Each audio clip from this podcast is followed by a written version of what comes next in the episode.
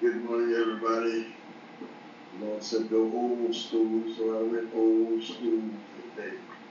I praise God for this opportunity to stand in front of you and to give glory to God and to preach a word that God has given to us today. You heard the reading of the scripture, and so we'd like to speak to you this morning from the topic of hate. Can you hate the right things? Hate the right things. Let us pray. God, our Father, we do bless your name. We give you comfort and praise and the things that you have done for us. And so we praise you back, oh Father, for the comfort that you provided to us, for the love that you provided to us, for the things that you have provided to us, such that we can do nothing but give your name glory. We pray you for this word as we deliver it, oh God. Be pleased with things. We thank you in Jesus' name. We pray.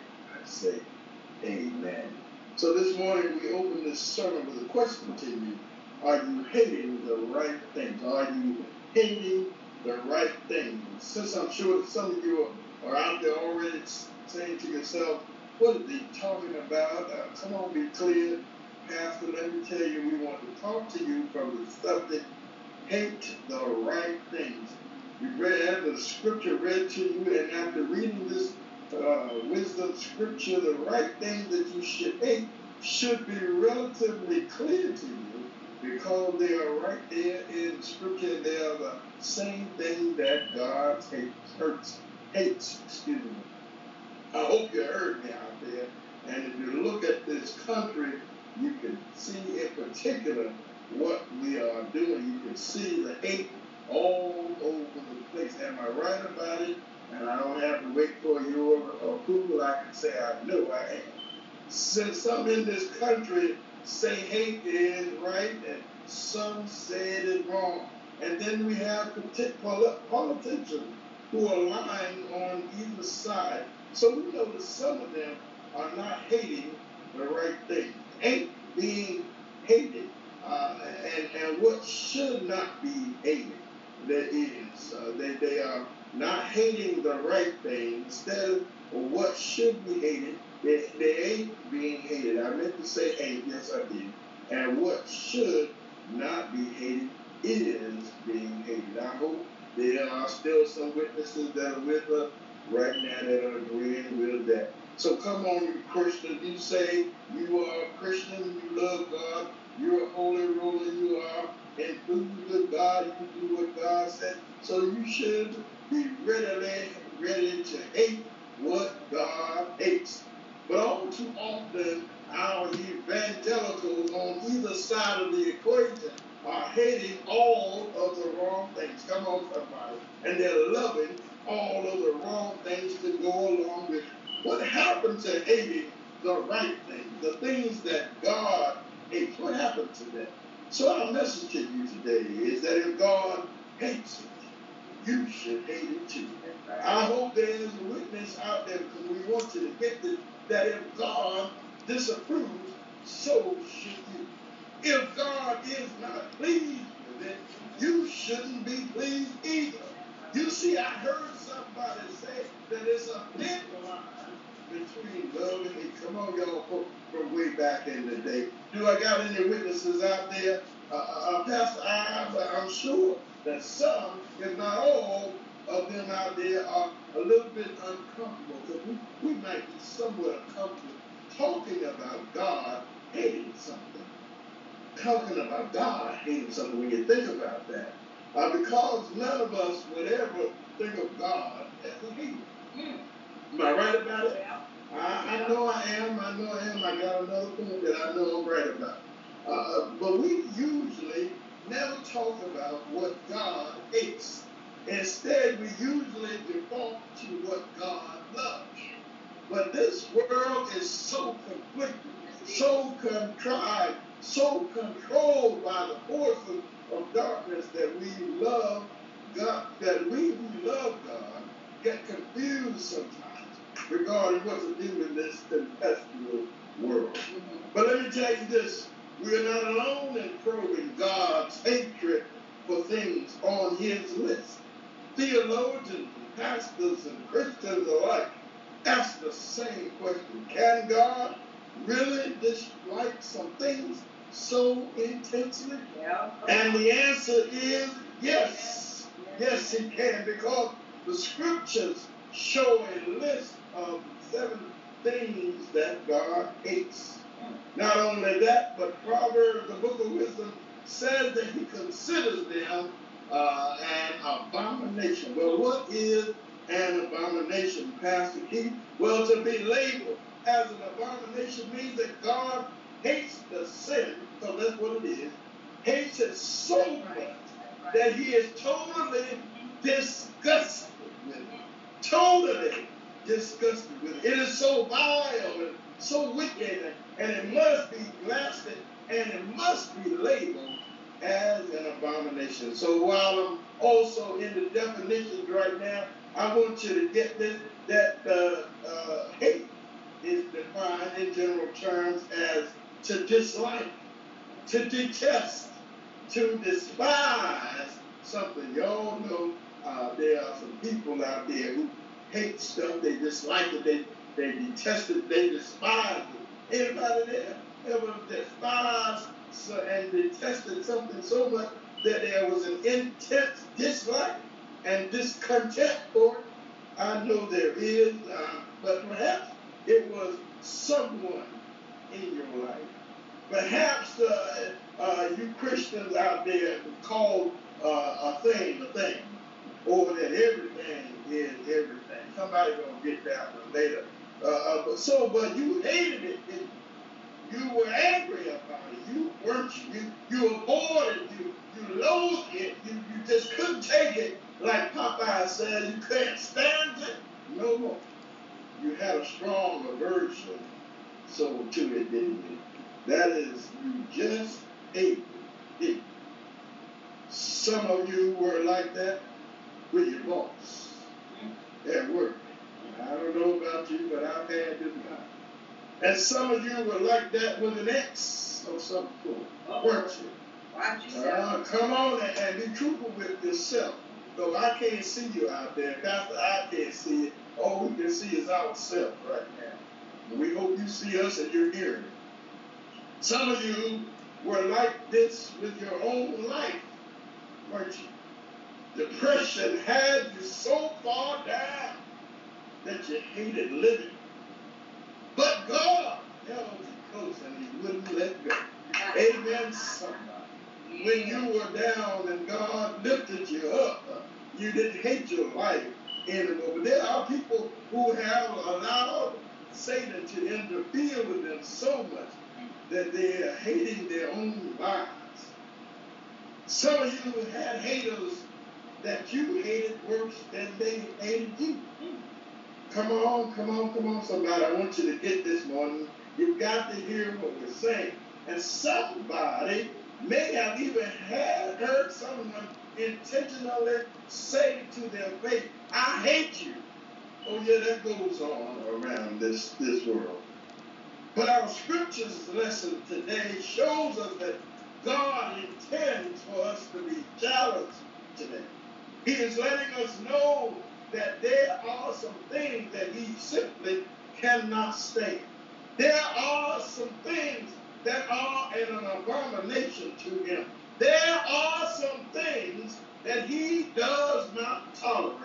And there are some things that in simplicity language he just plain hates. So today we want you to have a wisdom about your hate.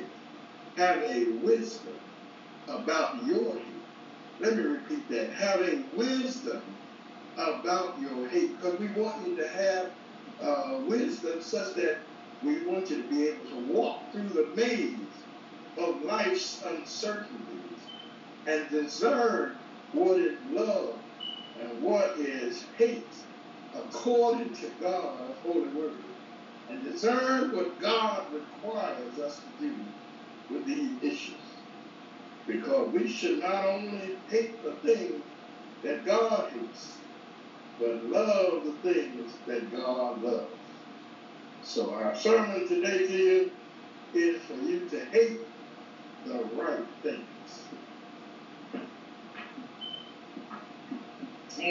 Pastor Keith, I think you have certainly made the case this morning for all of us as Christians and followers of God to hate the things that he hates. But can we just kind of take a look and I just want to make sure that we don't leave anybody out or leave somebody behind. And so some of you may not be familiar with this list that Pastor Keith has brought to our attention this morning. It's probably best if we can just take a look at the things that God hates and just lift them right up from the text this morning.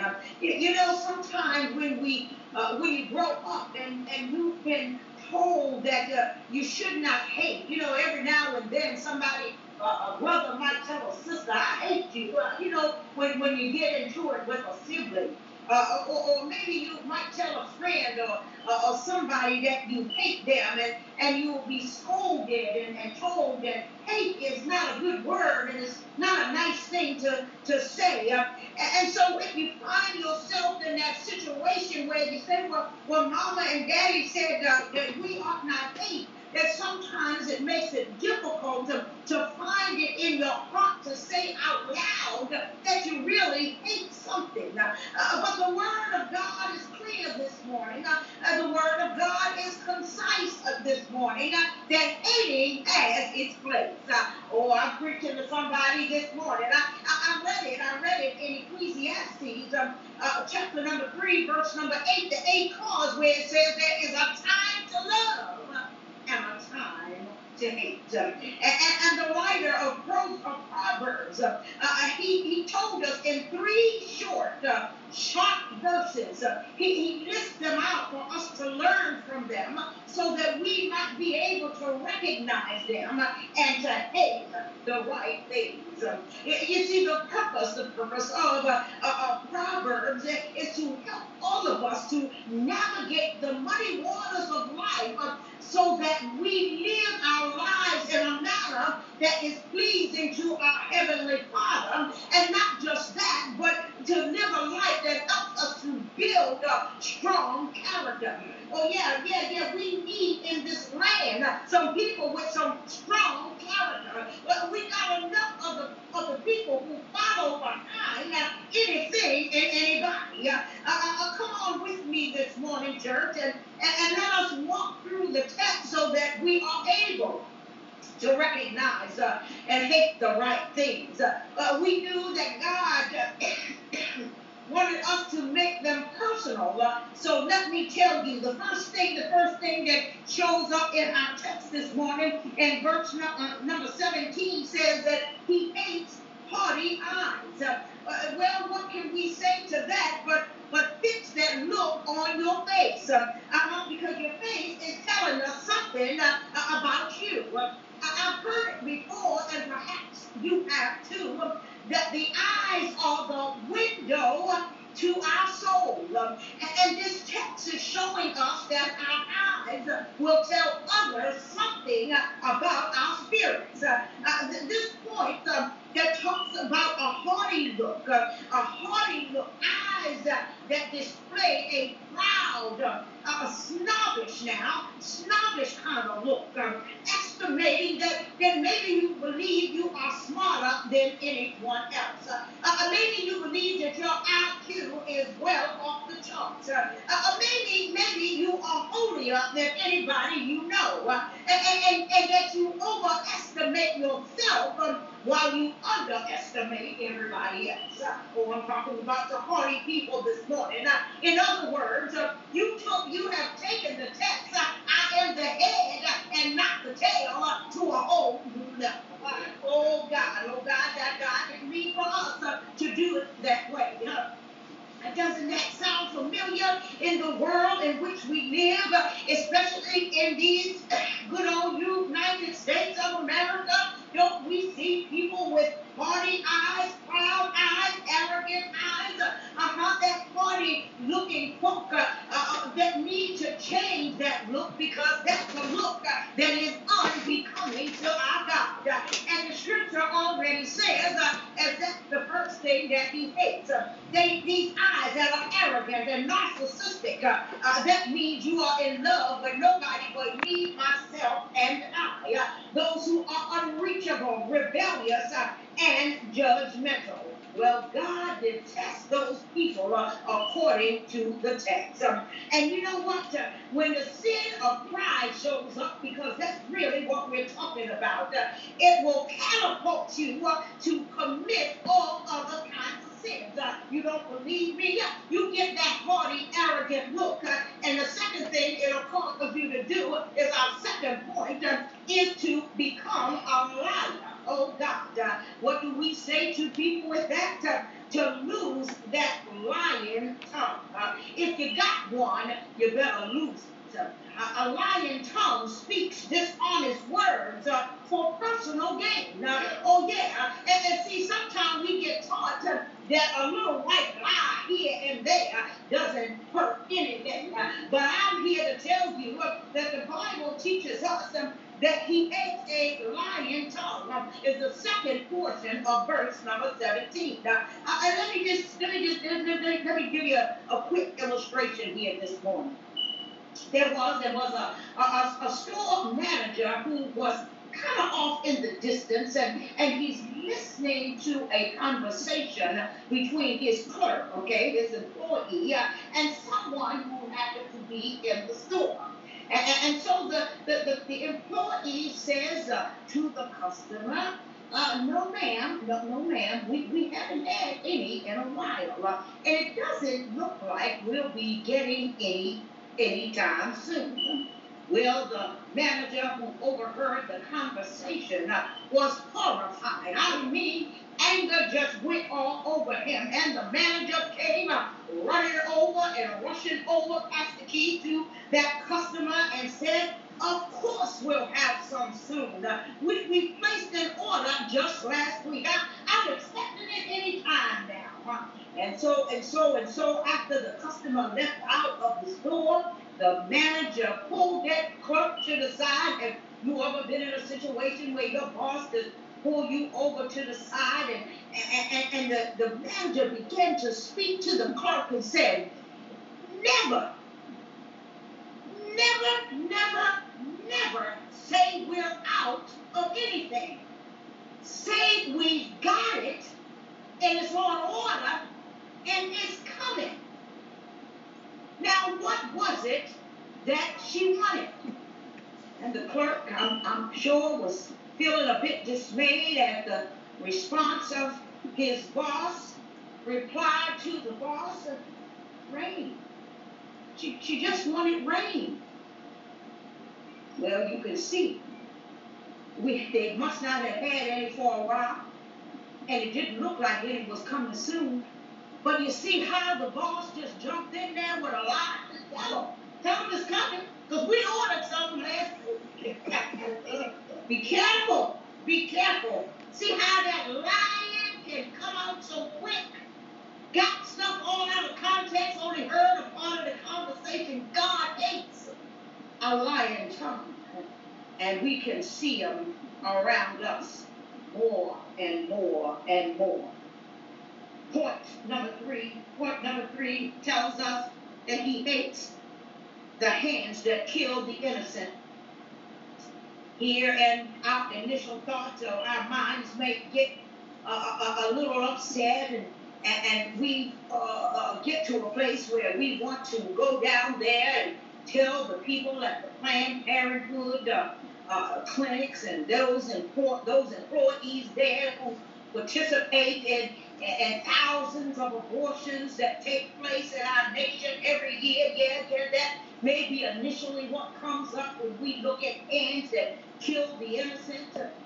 Or perhaps we might be even thinking of that child that was killed, that was caught up in gunfire, got caught up in the crossfire and are hit by stray bullets and lose their lives way too soon. Yeah, I can see that coming up in your mind. I will agree that every now and then it does seem like there are senseless killings of innocent bystanders who happen to be at the wrong place at the wrong time. But can may we just look a little deeper this morning at our own daily thoughts and how we can speak words about people that we don't know that kill them. Have we ever said things that kill people in our spirits, with our thoughts and our words? How much blood have you shed, my brothers and sisters, with your thoughts and your words?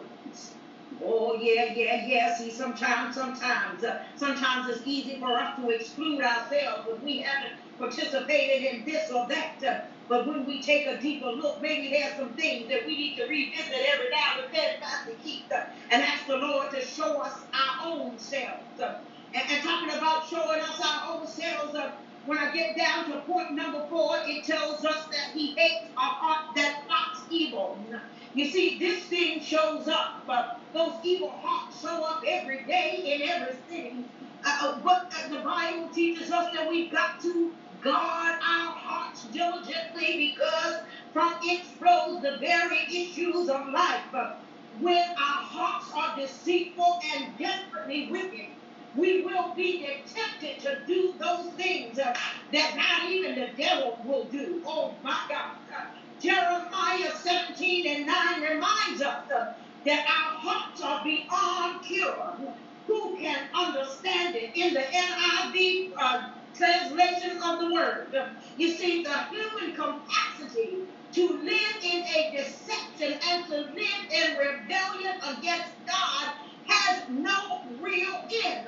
Can I say this to you, my brothers and sisters?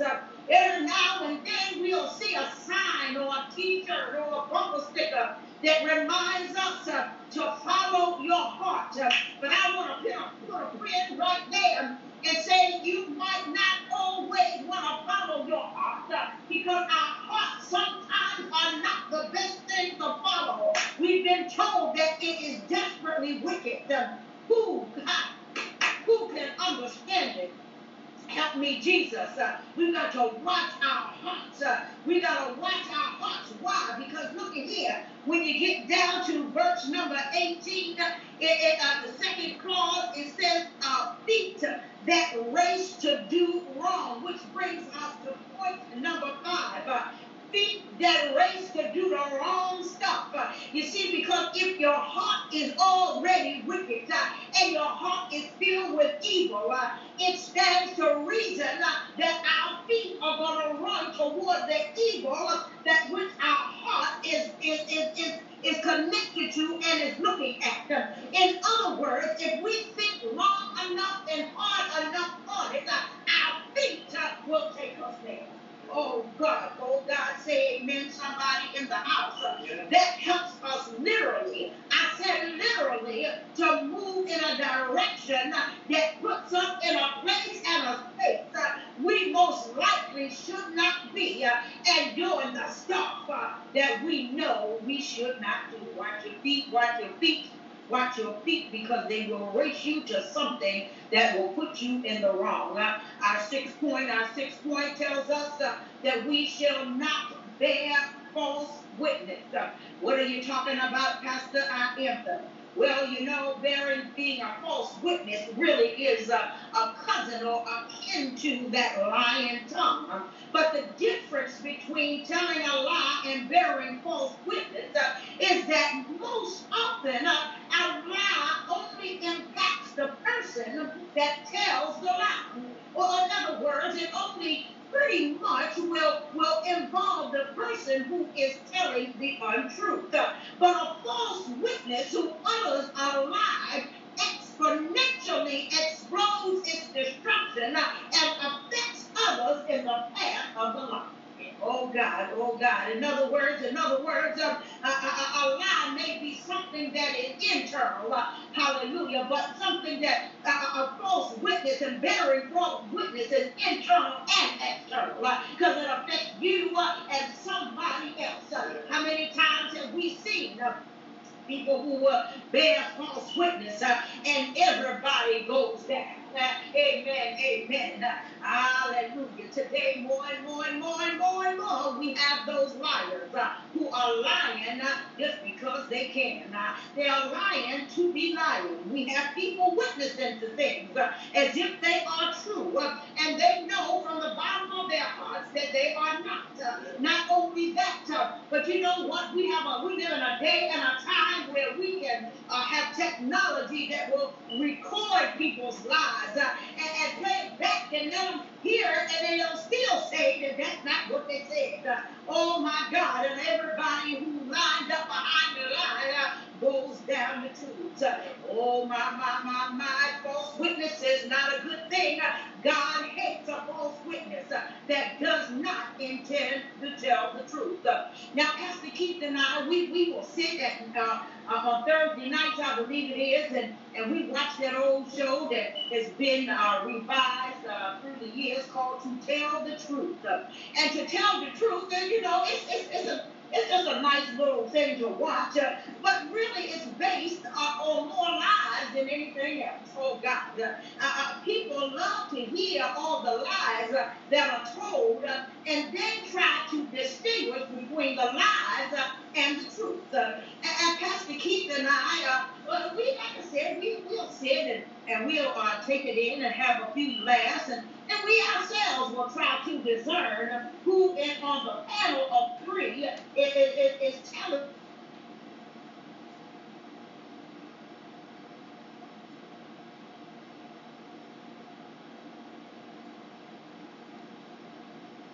witness. We just watch it just really for purely entertainment's sake. But those false witnesses, they can sound accurate, and they can sound very credible, and they can sound really sound like they are telling the truth, which is why some of the contestants come away with no points at all, because they can't tell who's telling a lie or who's telling the truth. In our lives, God wants us to tell the truth, to tell the truth. My seventh and final point, I can't believe we've gotten all seven of these quickly this morning, but my seventh and final point says about us, a person who sows discord, stirring up discord in a family. This is something else that we see showing up day after day. How many families do we see? I'm talking about blood families that show up day after day in a mess, in dysfunction, where somebody is the head of the drama team on the other family. Amen, amen. Y'all ever seen there's somebody in the family who you can depend on to just get stuff stirred up. If there's ever going to be somebody to stir it up, you can count on her, or you can count on him, or you can count on them to get things stirred up. And we can see that daily. That's why so many of our, come on, Dr. Phil, he can't tape enough shows because he gets people on there, hallelujah to Jesus, who have families that are all tore up from the floor. They tore up in dysfunction, absolutely. Discord is what's being sown, distinction. Mama and daddy don't get along, and now the children don't get along. Everybody's crazy and in an uproar. But discord, what are you talking about, Pastor? See, that discord means that there's a lack of harmony between persons or things. And it will rear its ugly head every chance, every opportunity that it gets. It's easy to find somebody to stir up dissension in a group when they are eager to do the evil and quickly to devise those evil schemes that the enemy will place in their mind. That's all it takes is one little spark, one little word out of place, and dissension and discord can get going like a wildfire in California. Yeah, we see it. The devil will use whomever he chooses, whomever you allow to come up with an evil scheme and stir up so much trouble our environmental group that used to be harmonious.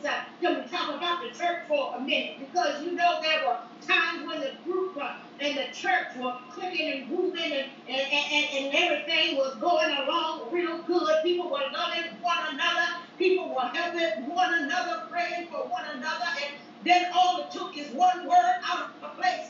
And now one can't stand the other, and the group is all apart. And love is out of the window. You see, that's what the enemy desires to do when he gets us stirred up with one another. The enemy loves to see the people of God fall away from each other. Because if we can fall away from one another, chances are we're going to fall away from God. And we know that that is what he desires for us to do the most. It's a move away from Jesus.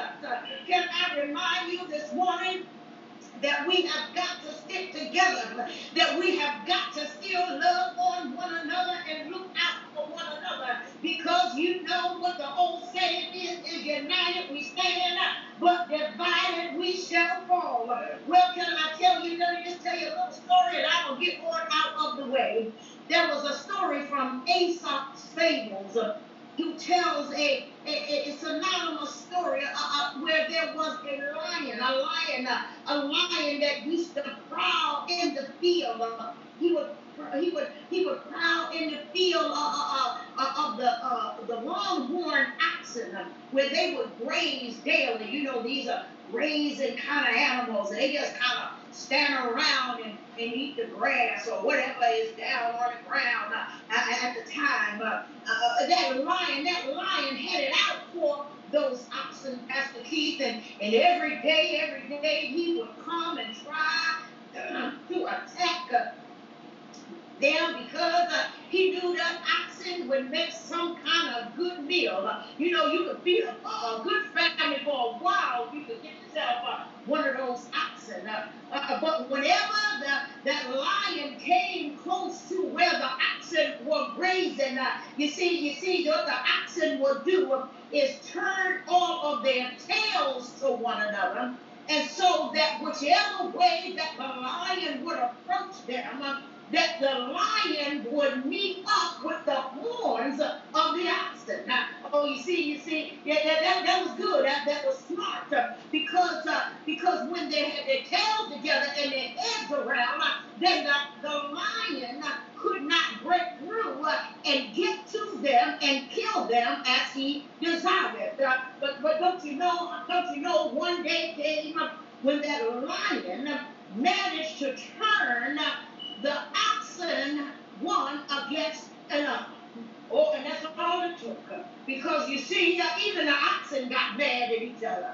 And one went over here, and another one went over there, and then another one stood back yonder, and another one took to another corner. Can you see the distinction? Can you see the discord that was happening? Because the oxen got mad at one another.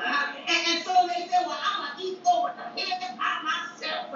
And I'm going to eat over here by myself. Well, that's all the lion needed, was to get them separated. Because now the lion could attack each one, one by one. And before long, the lion had four good meals because he could eat each one of them because they weren't working together in harmony and unity and on one accord. Who am I talking to this morning? You see, when the discord showed up, the harmony went out.